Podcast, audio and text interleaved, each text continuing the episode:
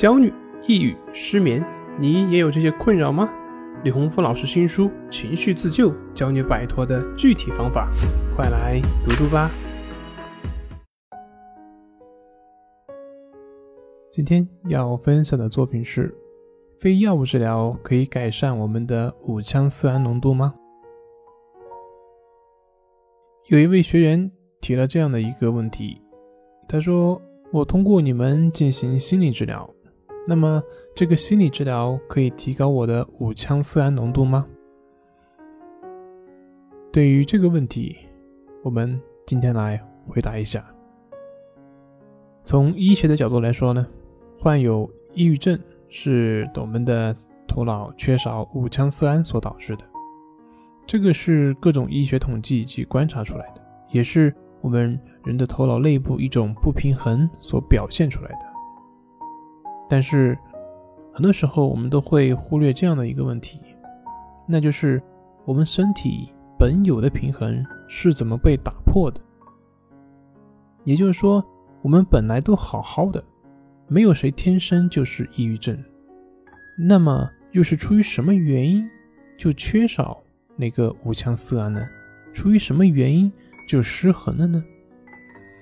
如果这个问题不去解决，而只是一味的用药物去弥补我们头脑内部的化学物质以达到平衡，那么这个就像你不停的往一个有破洞的水壶里面去灌水，可想而知，不管你怎么灌，那个破洞永远都补不上，而且终有一天还是会水量不足、水漏见底的。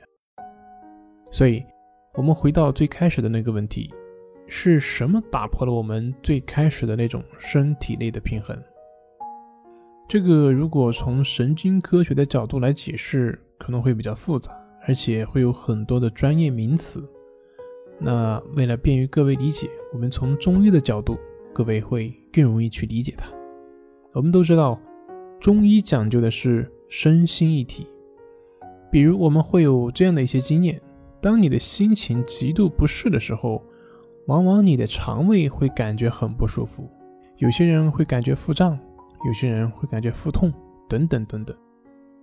中医里面就写过：喜伤心，怒伤肝，忧伤肺，思伤脾，恐伤肾。这就是从这些方面来解释人的情绪是怎么样影响我们身体的。所以呢，当一个人长期处于负面情绪的情况之下，那么自然的就会影响到这个人本身的他体内的化学物质的平衡。当然，直接从外界给他补给这种化学物质的方法可以很快见效，但是如果这个不平衡的本源没有去改变的话，那也只是治标不治本，没办法从根本上去做到完全的治愈。人体本身就是一个伟大的奇迹，本身就会具有。神奇的修复功能，只要你保持和谐安定的内心，自然你的身体就会进行自动修复，维持平衡。这里是重塑心灵心理训练中心，我是杨辉，我们下次再见。